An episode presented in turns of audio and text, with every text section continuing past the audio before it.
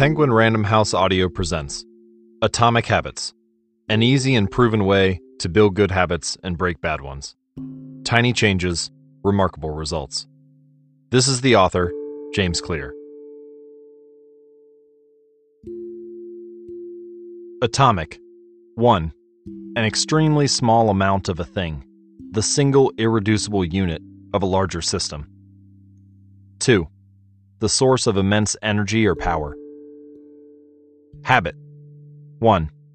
A routine or practice performed regularly, an automatic response to a specific situation. Introduction My story. On the final day of my sophomore year of high school, I was hit in the face with a baseball bat. As my classmate took a full swing, the bat slipped out of his hands and came flying toward me before striking me directly between the eyes. I have no memory of the moment of impact.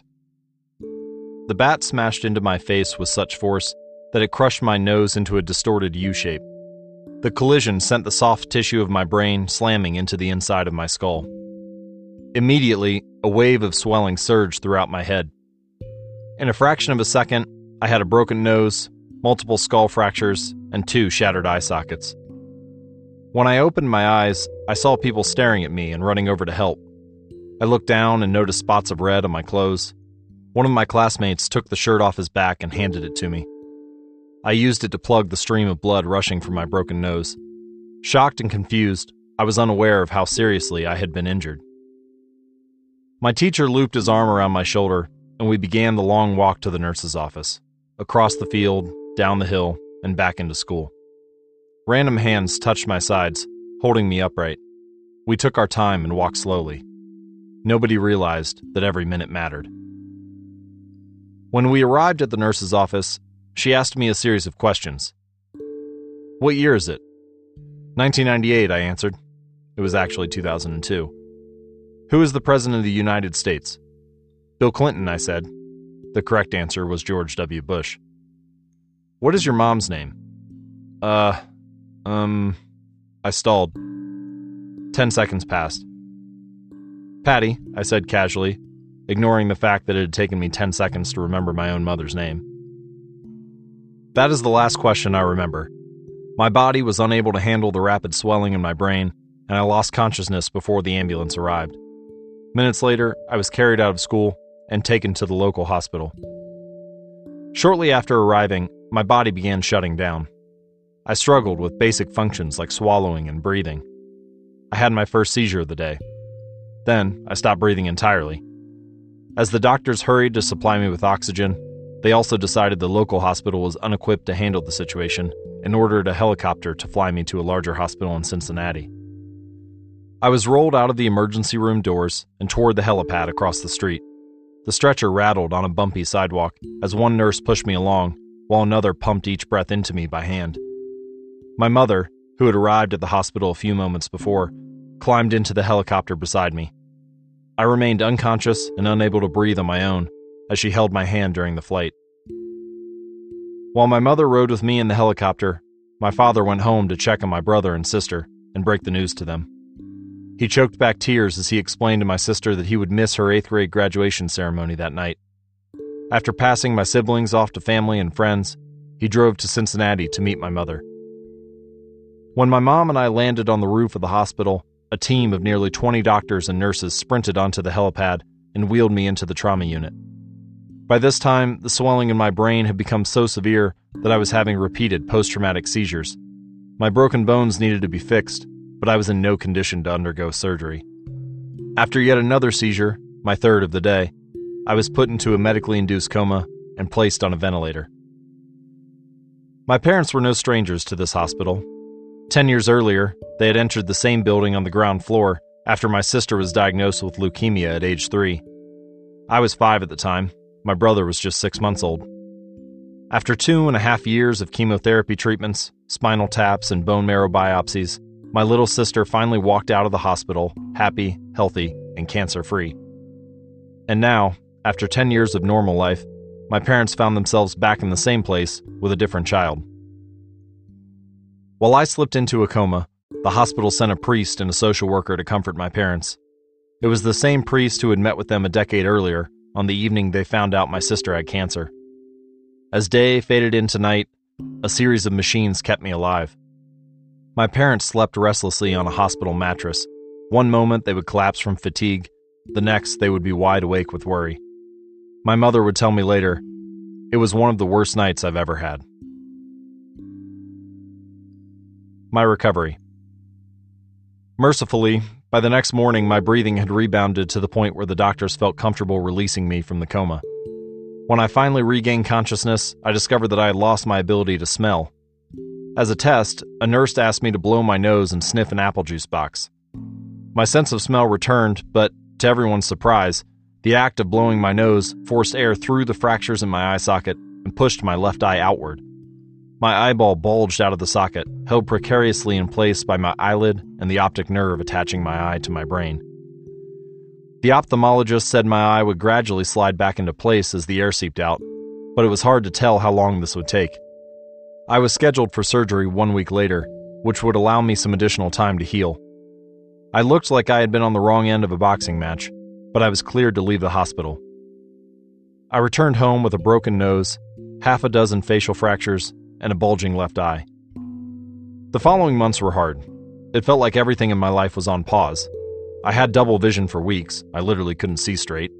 It took more than a month, but my eyeball did eventually return to its normal location. Between the seizures and my vision problems, it was eight months before I could drive a car again. At physical therapy, I practiced basic motor patterns like walking in a straight line. I was determined not to let my injury get me down, but there were more than a few moments when I felt depressed and overwhelmed. I became painfully aware of how far I had to go when I returned to the baseball field one year later. Baseball had always been a major part of my life. My dad had played minor league baseball for the St. Louis Cardinals, and I had a dream of playing professionally too.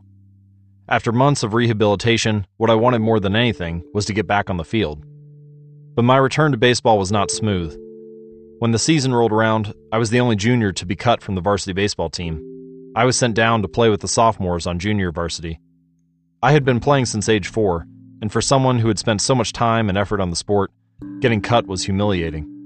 I vividly remember the day it happened. I sat in my car and cried as I flipped through the radio, desperately searching for a song that would make me feel better. After a year of self doubt, I managed to make the varsity team as a senior, but I rarely made it on the field. In total, I played 11 innings of high school varsity baseball, barely more than a single game. Despite my lackluster high school career, I still believed I could become a great player, and I knew that if things were going to improve, I was the one responsible for making it happen. The turning point came two years after my injury, when I began college at Denison University. It was a new beginning, and it was the place where I would discover the surprising power of small habits for the first time. How I learned about habits. Attending Denison was one of the best decisions of my life. I earned a spot on the baseball team, and although I was at the bottom of the roster as a freshman, I was thrilled. Despite the chaos of my high school years, I had managed to become a college athlete. I wasn't going to be starting on the baseball team anytime soon, so I focused on getting my life in order. While my peers stayed up late and played video games, I built good sleep habits and went to bed early each night. In the messy world of a college dorm, I made a point to keep my room neat and tidy. These improvements were minor, but they gave me a sense of control over my life. I started to feel confident again, and this growing belief in myself rippled into the classroom as I improved my study habits and managed to earn straight A's during my first year. A habit is a routine or behavior that is performed regularly, and in many cases, automatically. As each semester passed, I accumulated small but consistent habits that ultimately led to results that were unimaginable to me when I started. For example, for the first time in my life, I made it a habit to lift weights multiple times per week. And in the years that followed, my 6 foot 4 inch frame bulked up from a featherweight 170 to a lean 200 pounds. When my sophomore season arrived, I earned a starting role on the pitching staff. By my junior year, I was voted team captain, and at the end of the season, I was selected for the all conference team. But it was not until my senior season that my sleep habits, study habits, and strength training habits really began to pay off. Six years after I had been hit in the face with a baseball bat, flown to the hospital, and placed into a coma, I was selected as the top male athlete at Denison University and named to the ESPN Academic All America team, an honor given to just 33 players across the country.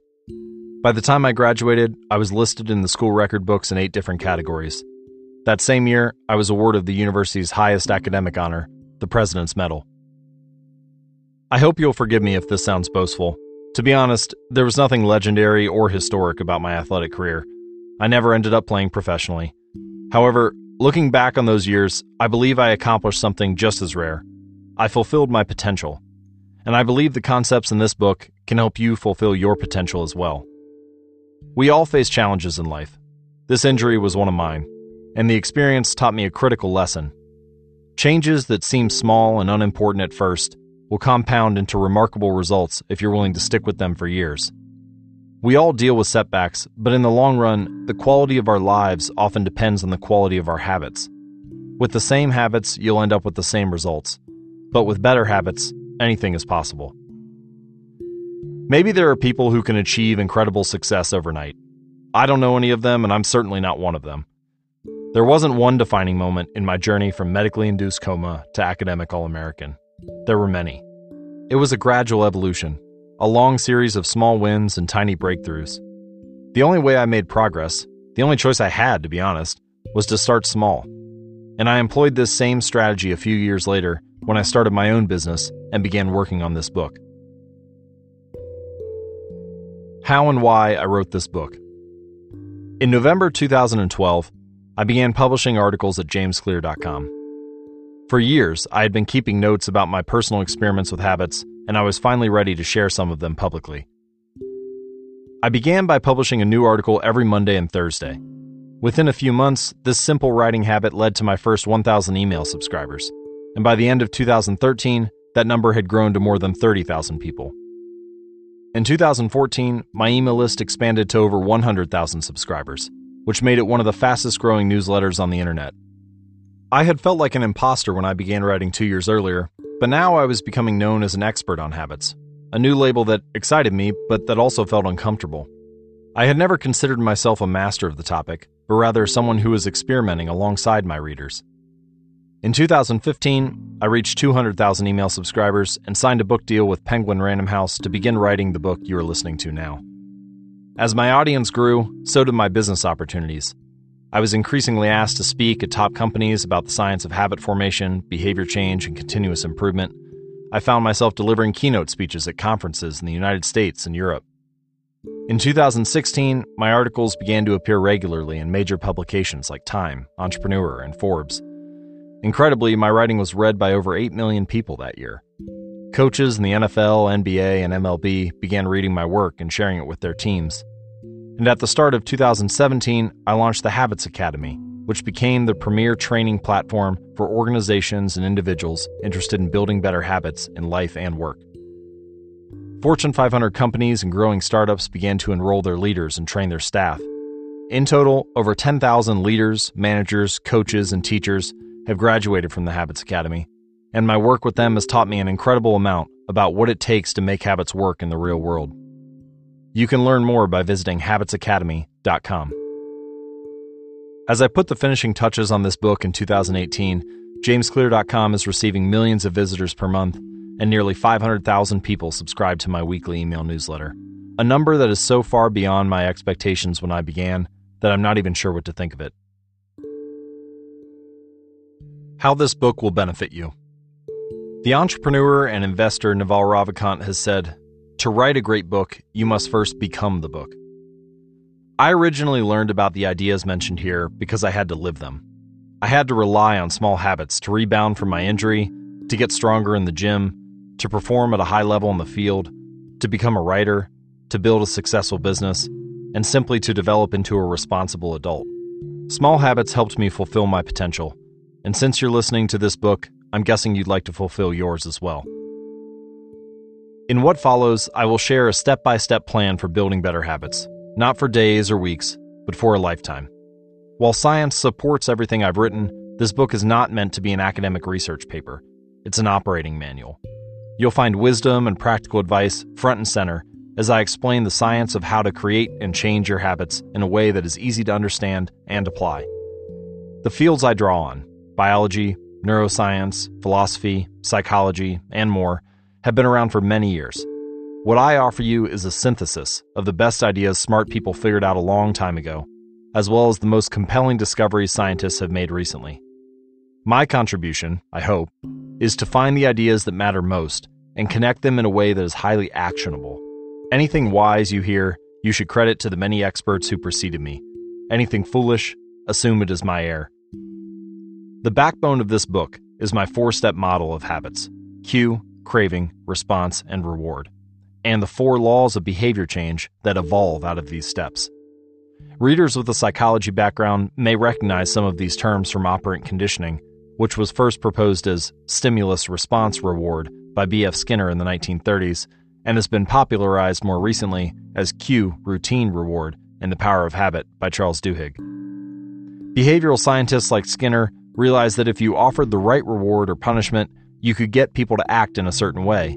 But while Skinner's model did an excellent job of explaining how external stimuli influenced our habits, it lacked a good explanation for how our thoughts, feelings, and beliefs impact our behavior. Internal states, our moods and emotions, matter too.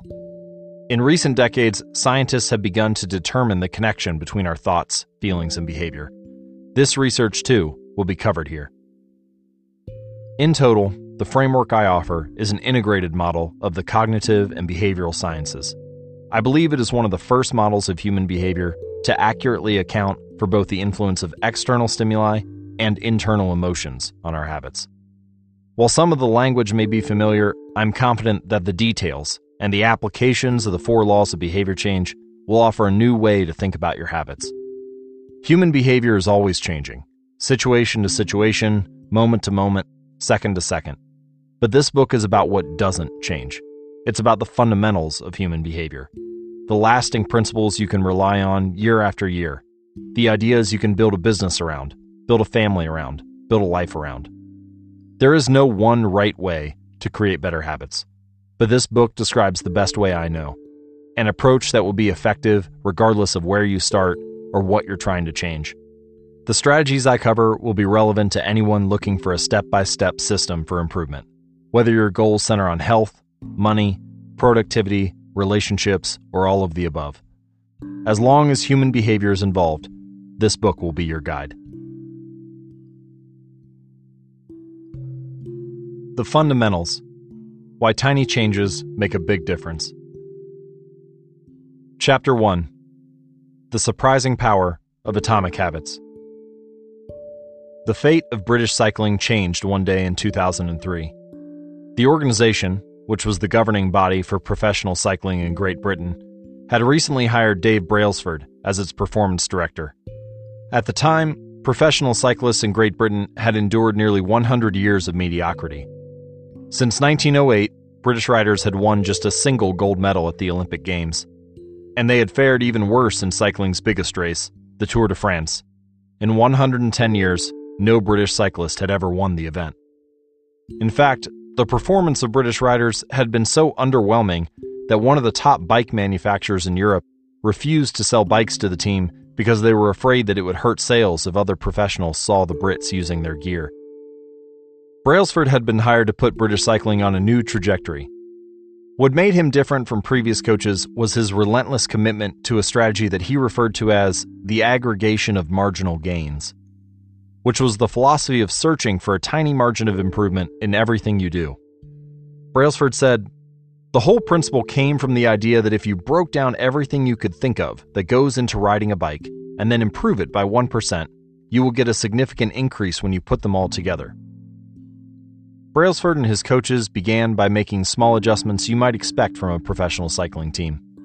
They redesigned the bike seats to make them more comfortable and rubbed alcohol on the tires for a better grip. They asked riders to wear electrically heated overshorts to maintain ideal muscle temperature while riding, and used biofeedback sensors to monitor how each athlete responded to a particular workout. The team tested various fabrics in a wind tunnel and had their outdoor riders switch to indoor racing suits, which proved to be lighter and more aerodynamic. But they didn't stop there. Brailsford and his team continued to find 1% improvements in overlooked and unexpected areas. They tested different types of massage gels to see which one led to the fastest muscle recovery. They hired a surgeon to teach each rider the best way to wash their hands to reduce the chances of catching a cold. They determined the type of pillow and mattress that led to the best night's sleep for each rider. They even painted the inside of the team truck white, which helped them spot little bits of dust that would normally slip by unnoticed, but could degrade the performance of the finely tuned bikes. As these and hundreds of other small improvements accumulated, the results came faster than anyone could have imagined. Just five years after Brailsford took over, the British cycling team dominated the road and track cycling events at the 2008 Olympic Games in Beijing, where they won an astounding 60% of the gold medals available. Four years later, when the Olympic Games came to London, the Brits raised the bar as they set nine Olympic records and seven world records. That same year, Bradley Wiggins became the first British cyclist to win the Tour de France. The next year, his teammate Chris Froome won the race, and he would go on to win again in 2015, 2016, and 2017, giving the British team five Tour de France victories in six years. During the 10 year span from 2007 to 2017, British cyclists won 178 world championships and 66 Olympic or Paralympic gold medals, and captured five Tour de France victories in what is widely regarded as the most successful run in cycling history. For more information and updates on the British cycling team and their strategies, visit atomichabits.com/cycling. How does this happen? How does a team of previously ordinary athletes transform into world champions with tiny changes that, at first glance, would seem to make a modest difference at best? Why do small improvements accumulate into such remarkable results? And how can you replicate this approach in your own life? Why small habits make a big difference. It is so easy to overestimate the importance of one defining moment and underestimate the value of making small improvements on a daily basis. Too often, we convince ourselves that massive success requires massive action. Whether it is losing weight, building a business, writing a book, winning a championship, or achieving any other goal, we put pressure on ourselves to make some earth shattering improvement that everyone will talk about. Meanwhile, improving by 1% isn't particularly notable, sometimes it isn't even noticeable, but it can be far more meaningful, especially in the long run. The difference a tiny improvement can make over time is astounding. Here's how the math works out. If you can get 1% better each day for one year, you'll end up 37 times better by the time you're done. Conversely, if you get 1% worse each day for one year, you'll decline nearly down to zero. What starts as a small win or a minor setback accumulates into something much more. You can see a graphical representation of this idea at atomichabits.com/media. This is also where you'll be able to access all of the pictures from this book. Again, that link is atomichabits.com/media. Habits are the compound interest of self improvement. The same way that money multiplies through compound interest, the effects of your habits multiply as you repeat them. They seem to make little difference on any given day, and yet the impact they deliver over the months and years can be enormous. It is only when looking back, two, five, or perhaps 10 years later, that the value of good habits and the cost of bad ones becomes strikingly apparent. This can be a difficult concept to appreciate in daily life. We often dismiss small changes because they don't seem to matter very much in the moment. If you save a little money now, you're still not a millionaire. If you go to the gym three days in a row, you're still out of shape. If you study Mandarin for an hour tonight, you still haven't learned the language. We make a few changes, but the results never seem to come quickly, and so we slide back into our previous routines. Unfortunately, the slow pace of transformation also makes it easy to let a bad habit slide. If you eat an unhealthy meal today, the scale doesn't move much. If you work late and ignore your family, they will forgive you. If you procrastinate and put your project off until tomorrow, there will usually be time to finish it later. A single decision is easy to dismiss. But when we repeat 1% errors, day after day, by replicating poor decisions, duplicating tiny mistakes, and rationalizing little excuses, our small choices compound into toxic results. It's the accumulation of many missteps, a 1% decline here and there, that eventually leads to a problem. The impact created by a change in your habits is similar to the effect of shifting the route of an airplane by just a few degrees. Imagine you are flying from Los Angeles to New York City. If a pilot, leaving from LAX, adjusts the heading just 3.5 degrees south, you will land in Washington, D.C. instead of New York. Such a small change is barely noticeable at takeoff. The nose of the airplane moves just a few feet. But when magnified across the entire United States, you end up hundreds of miles apart. I geeked out and actually calculated this. Washington, D.C. is about 225 miles from New York City. Assuming you're flying on a 747 or an Airbus A380, changing the heading by 3.5 degrees as you leave Los Angeles likely causes the nose of the airplane to shift between 7.2 and 7.6 feet, or about 86 to 92 inches. So, a very small shift in direction can lead to a very meaningful change in destination. Similarly, a slight change in your daily habits can guide your life to a very different destination. Making a choice that is 1% better or 1% worse seems insignificant in the moment. But over the span of moments that make up a lifetime, these choices determine the difference between who you are and who you could be. Success is the product of daily habits, not once in a lifetime transformations. That said, it doesn't matter how successful or unsuccessful you are right now. What matters is whether your habits are putting you on the path toward success. You should be far more concerned with your current trajectory than with your current results. If you're a millionaire, but you spend more than you earn each month, then you're on a bad trajectory. If your spending habits don't change, it's not going to end well.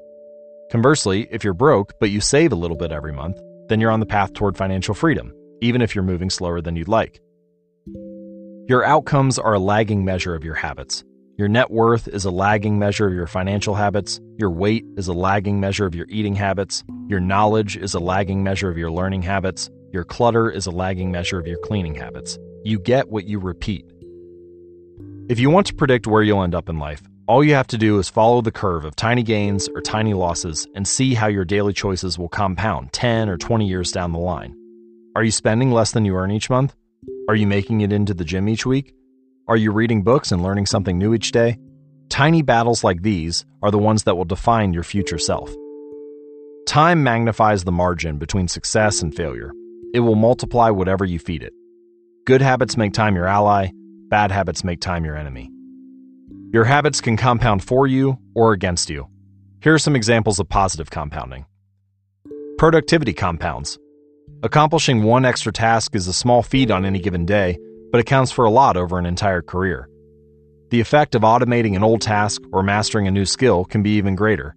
The more tasks you can handle without thinking, the more your brain is free to focus on other areas. Knowledge compounds. Learning one new idea won't make you a genius, but a commitment to lifelong learning can be transformative. Furthermore, each book you read not only teaches you something new, but also opens up different ways of thinking about old ideas. As Warren Buffett says, that's how knowledge works. It builds up like compound interest. Relationships compound. People reflect your behavior back to you. The more you help others, the more others want to help you. Being a little bit nicer in each interaction can result in a network of broad and strong connections over time. And here are some examples of negative compounding stress compounds, the frustration of a traffic jam, the weight of parenting responsibilities, the worry of making ends meet, the strain of slightly high blood pressure.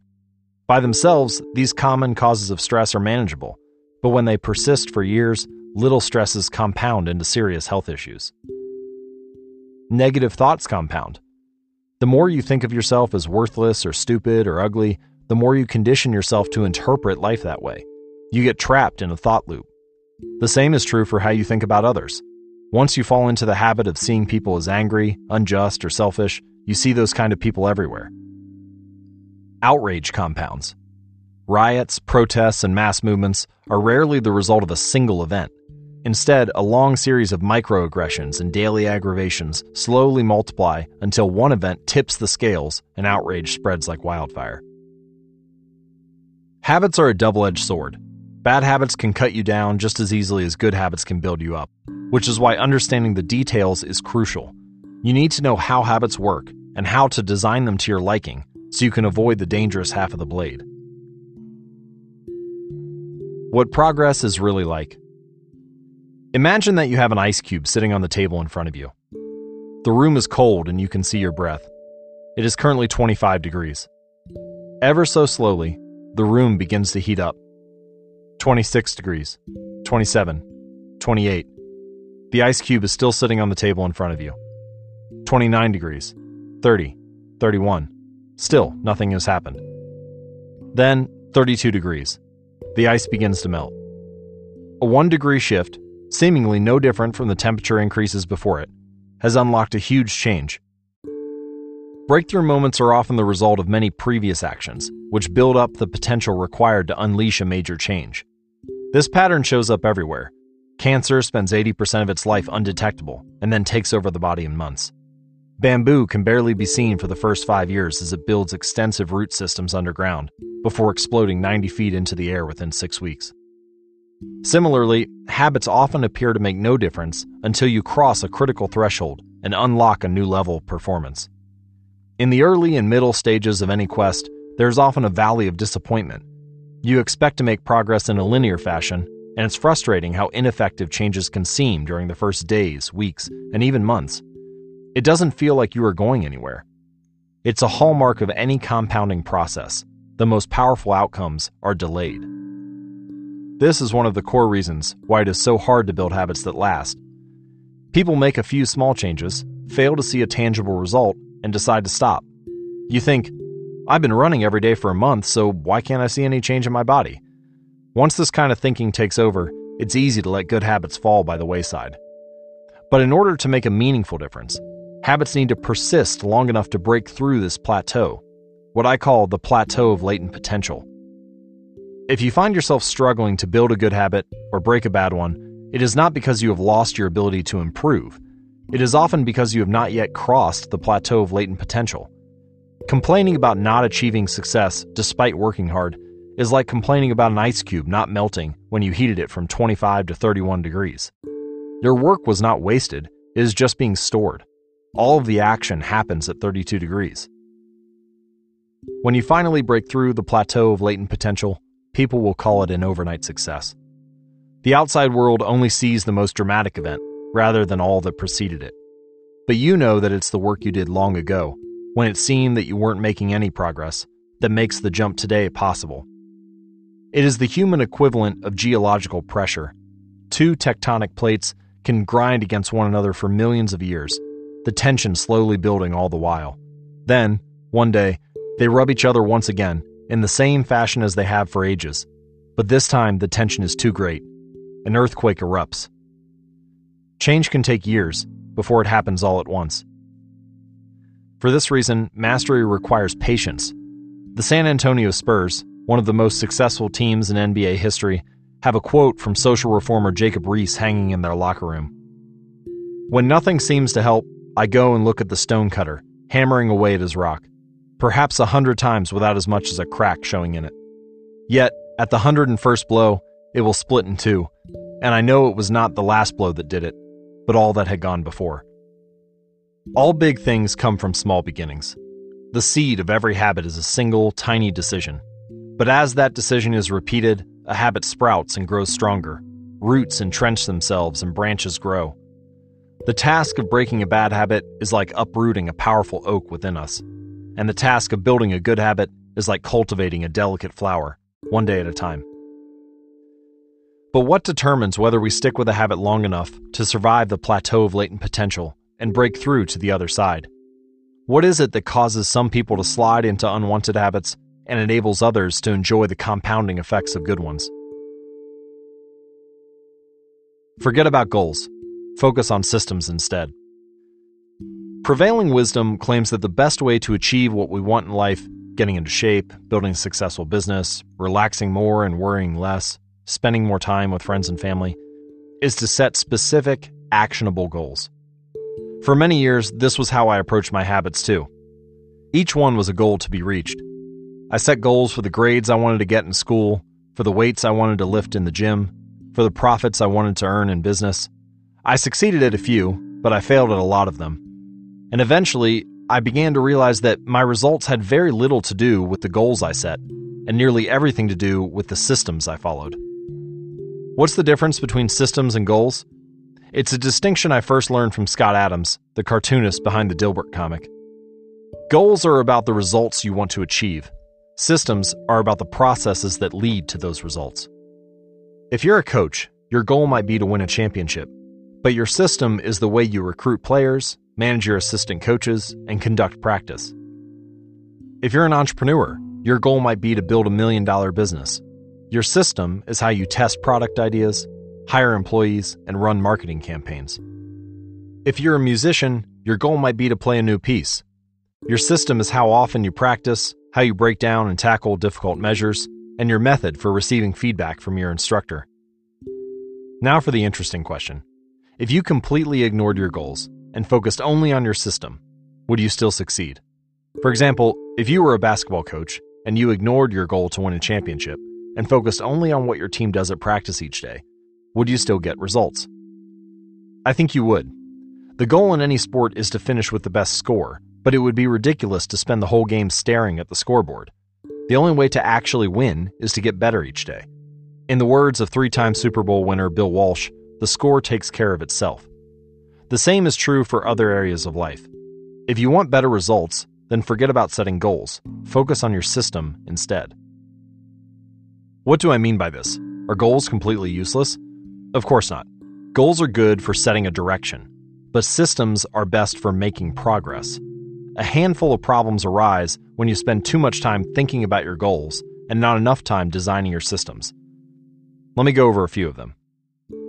Problem number one winners and losers have the same goals. Goal setting suffers from a serious case of survivorship bias.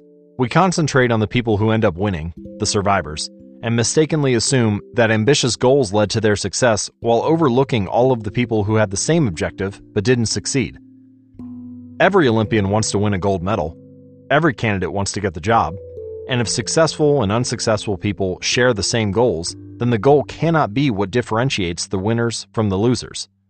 It wasn't the goal of winning the Tour de France that propelled the British cyclists to the top of the sport. Presumably, they had wanted to win the race every year before, just like every other professional team. The goal had always been there. It was only when they implemented a system of continuous small improvements that they achieved a different outcome. Problem number two achieving a goal is only a momentary change. Imagine you have a messy room and you set a goal to clean it. If you summon the energy to tidy up, then you will have a clean room, for now. But if you maintain the same sloppy, pack rat habits that led to a messy room in the first place, soon you'll be looking at a new pile of clutter and hoping for another burst of motivation. You're left chasing the same outcome because you never changed the system behind it. You treated a symptom without addressing the cause. Achieving a goal only changes your life for the moment. That's the counterintuitive thing about improvement. We think we need to change our results, but the results are not the problem. What we really need to change are the systems that cause those results. When you solve problems at the results level, you only solve them temporarily. In order to improve for good, you need to solve problems at the systems level. Fix the inputs, and the outputs will fix themselves.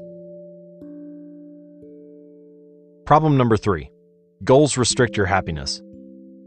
The implicit assumption behind any goal is this once I reach my goal, then I'll be happy. The problem with a goals first mentality is that you're continually putting happiness off until the next milestone. I've slipped into this trap so many times I've lost count. For years, happiness was always something for my future self to enjoy. I promised myself that once I gained 20 pounds of muscle or after my business was featured in the New York Times, then I could finally relax. Furthermore, goals create an either or conflict. Either you achieve your goal and are successful, or you fail and you are a disappointment. You mentally box yourself into a narrow version of happiness. This is misguided. It is unlikely that your actual path through life will match the exact journey you had in mind when you set out. It makes no sense to restrict your satisfaction to one scenario when there are many paths to success. A systems first mentality provides the antidote. When you fall in love with the process rather than the product, you don't have to wait to give yourself permission to be happy. You can be satisfied anytime your system is running. And a system can be successful in many different forms, not just the first one you envision. Problem number four goals are at odds with long term progress. Finally, a goal oriented mindset can create a yo yo effect. Many runners work hard for months, but as soon as they cross the finish line, they stop training the race is no longer there to motivate them. When all of your hard work is focused on a particular goal, what is left to push you forward after you achieve it? This is why many people find themselves reverting to their old habits after accomplishing a goal. The purpose of setting goals is to win the game. The purpose of building systems is to continue playing the game. True long term thinking is goalless thinking. It's not about any single accomplishment, it's about the cycle of endless refinement and continuous improvement. Ultimately, it is your commitment to the process that will determine your progress. A system of atomic habits. If you're having trouble changing your habits, the problem isn't you. The problem is your system.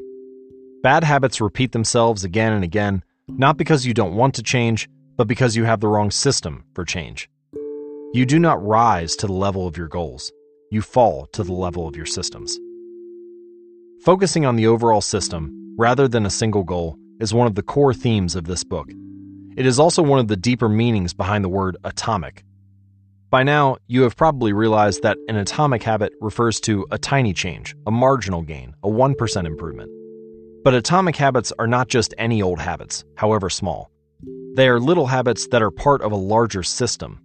Just as atoms are the building blocks of molecules, atomic habits are the building blocks of remarkable results. Habits are like the atoms of our lives.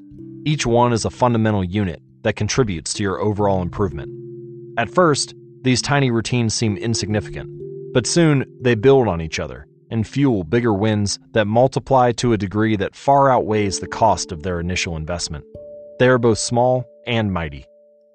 This is the meaning of the phrase atomic habits a regular practice or routine that is not only small and easy to do, but also the source of incredible power, a component of the system of compound growth.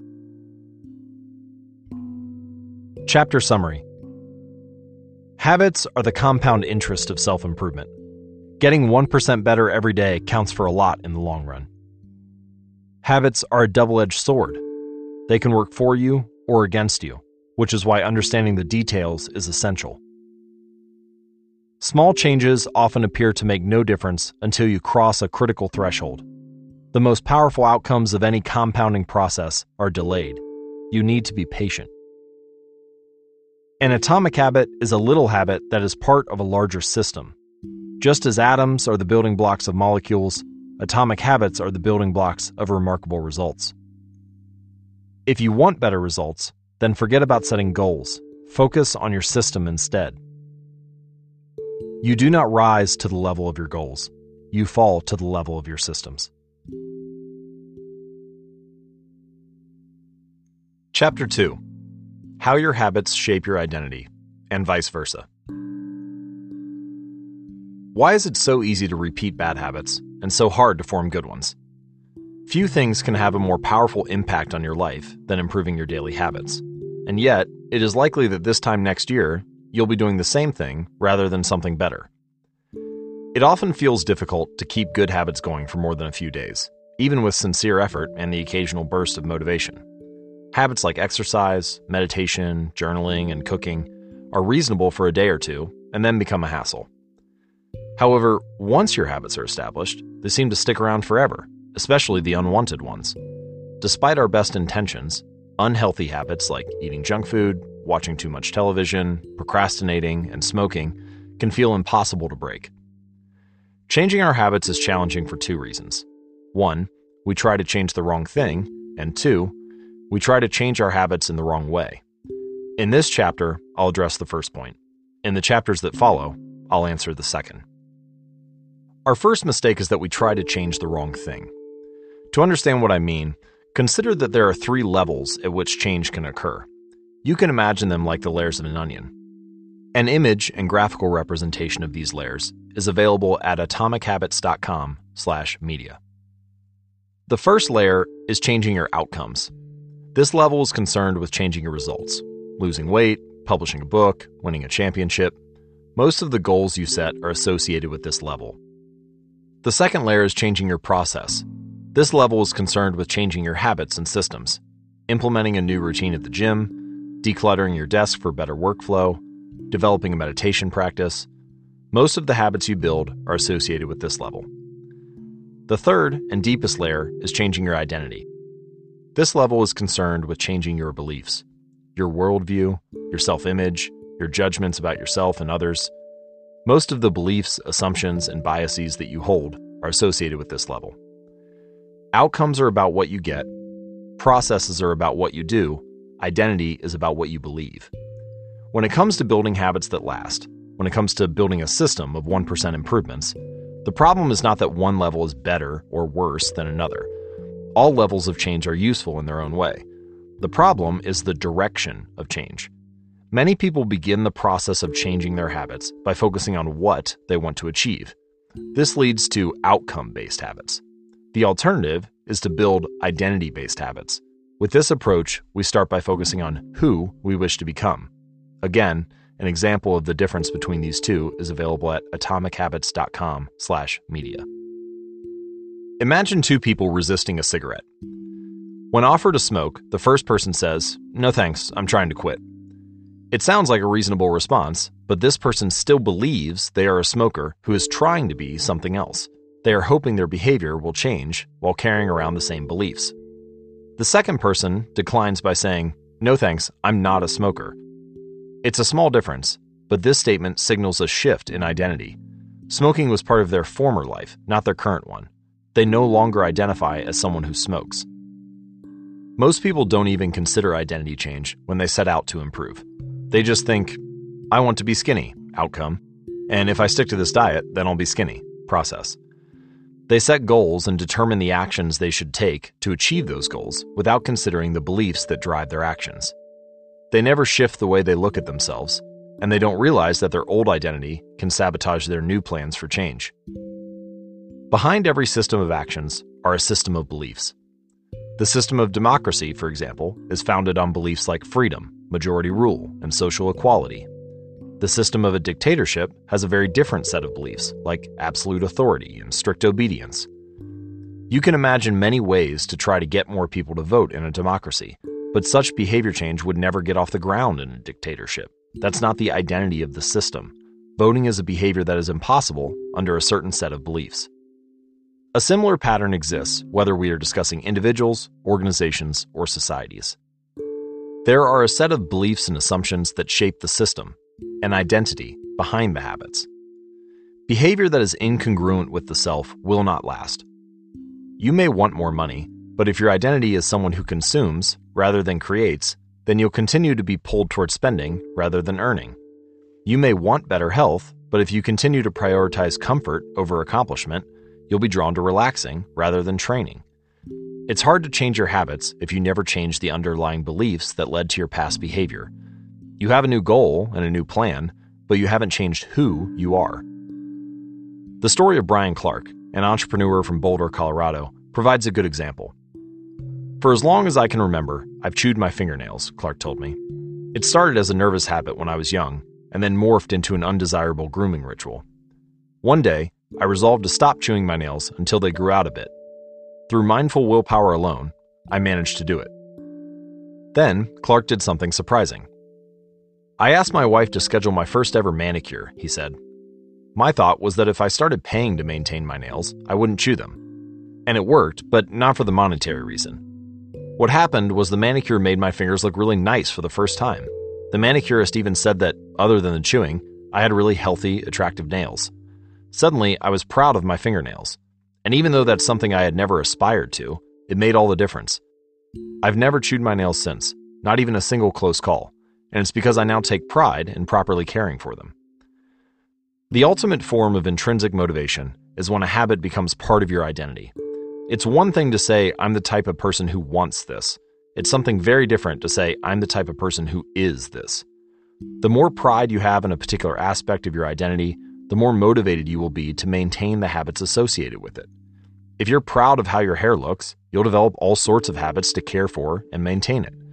If you're proud of the size of your biceps, you'll make sure you never skip an upper body workout.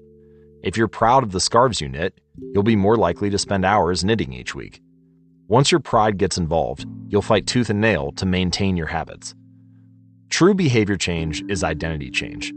You might start a habit because of motivation, but the only reason you'll stick with one is that it becomes part of your identity. Anyone can convince themselves to visit the gym or eat healthy once or twice, but if you don't shift the belief behind the behavior, then it is hard to stick with the long term changes. Improvements are only temporary until they become part of who you are. The goal is not to read a book, the goal is to become a reader. The goal is not to run a marathon, the goal is to become a runner. The goal is not to learn an instrument, the goal is to become a musician. Your behaviors are usually a reflection of your identity. What you do is an indication of the type of person you believe you are, either consciously or non consciously. Research has shown that once a person believes in a particular aspect of their identity, they are more likely to act in alignment with that belief. For example, people who identified as being a voter were more likely to vote than those who simply claimed that voting was an action they wanted to perform. Similarly, the person who incorporates exercise into their identity doesn't have to convince themselves to train. Doing the right thing is easy. After all, when your behavior and your identity are fully aligned, you are no longer pursuing behavior change. You are simply acting like the type of person you already believe yourself to be. Like all aspects of habit formation, this, too, is a double edged sword. When working for you, identity change can be a powerful force for self improvement. When working against you, though, identity change can be a curse. Once you have adopted an identity, it can be easy to let your allegiance to it impact your ability to change. Many people walk through life in a cognitive slumber, blindly following the norms attached to their identity. This includes beliefs like, I'm terrible with directions. I'm not a morning person. I'm bad at remembering people's names. I'm always late. I'm not good with technology. I'm horrible at math. And a thousand other variations. When you have repeated a story to yourself for years, it is easy to slide into these mental grooves and accept them as a fact. In time, you begin to resist certain actions because that's not who I am. There's internal pressure to maintain your self image and behave in a way that is consistent with your beliefs. You find whatever way you can to avoid contradicting yourself. The more deeply a thought or action is tied to your identity, the more difficult it is to change. It can feel comfortable to believe what your culture believes, group identity, or to do what upholds your self image, personal identity, even if it's wrong. The biggest barrier to positive change at any level, individual, team, society, is identity conflict. Good habits can make rational sense, but if they conflict with your identity, you will fail to put them into action. On any given day, you may struggle with your habits because you're too busy, or too tired, or too overwhelmed, or hundreds of other reasons. Over the long run, however, the real reason you fail to stick with habits is that your self image gets in the way. This is why you can't get too attached to one version of your identity. Progress requires unlearning. Becoming the best version of yourself requires you to continuously edit your beliefs and to upgrade and expand your identity. This brings us to an important question if your beliefs and worldview play such an important role in your behavior, where do they come from in the first place? How, exactly, is your identity formed? And how can you emphasize new aspects of your identity that serve you and gradually erase the pieces that hinder you? The two step process to changing your identity. Your identity emerges out of your habits. You are not born with preset beliefs. Every belief, including those about yourself, is learned and conditioned through experience. Certainly, there are some aspects of your identity that tend to remain unchanged over time, like identifying as someone who is tall or short. But even for more fixed qualities and characteristics, whether you view them in a positive or negative light is determined by your experiences throughout life. To put it more precisely, your habits are how you embody your identity. When you make your bed each day, you embody the identity of an organized person. When you write each day, you embody the identity of a creative person. When you train each day, you embody the identity of an athletic person. The more you repeat a behavior, the more you reinforce the identity associated with that behavior. In fact, the word identity was originally derived from the Latin words essentitas, which means being, and identidem, which means repeatedly. Your identity is literally your repeated beingness. Whatever your identity is right now, you only believe it because you have proof of it. If you go to church every Sunday for 20 years, you have evidence that you are religious. If you study biology for one hour every night, you have evidence that you are studious. If you go to the gym, even when it's snowing, you have evidence that you are committed to fitness. The more evidence you have for a belief, the more strongly you will believe in it.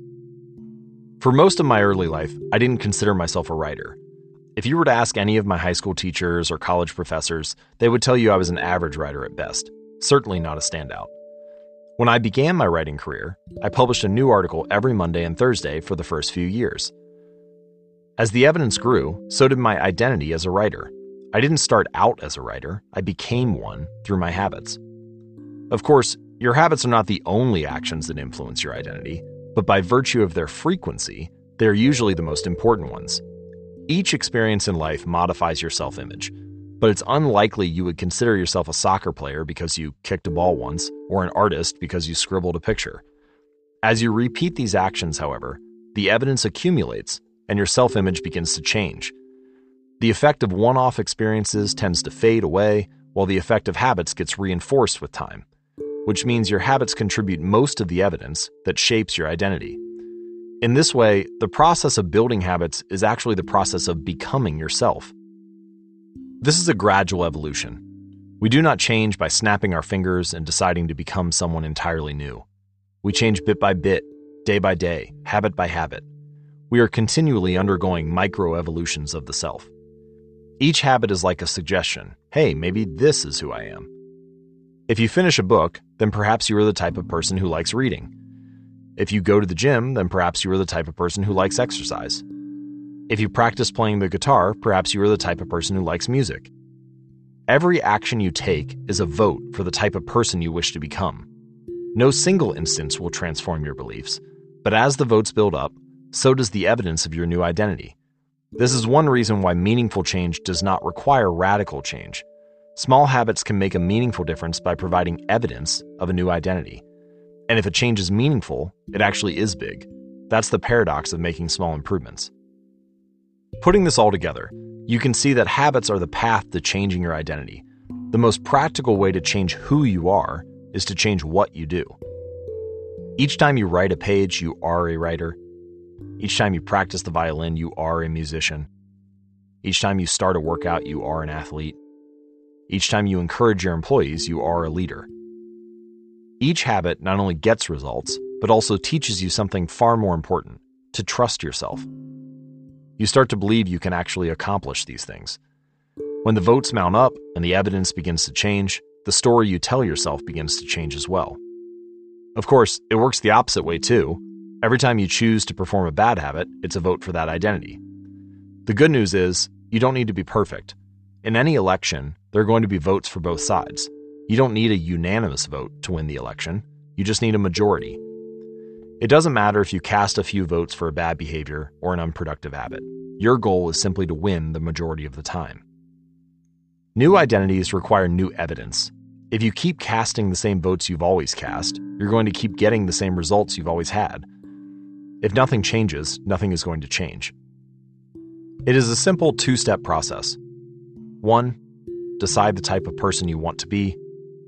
2. Prove it to yourself with small wins. First, decide who you want to be. This holds at any level as an individual, as a team, as a community, as a nation. What do you want to stand for? What are your principles and values? Who do you wish to become?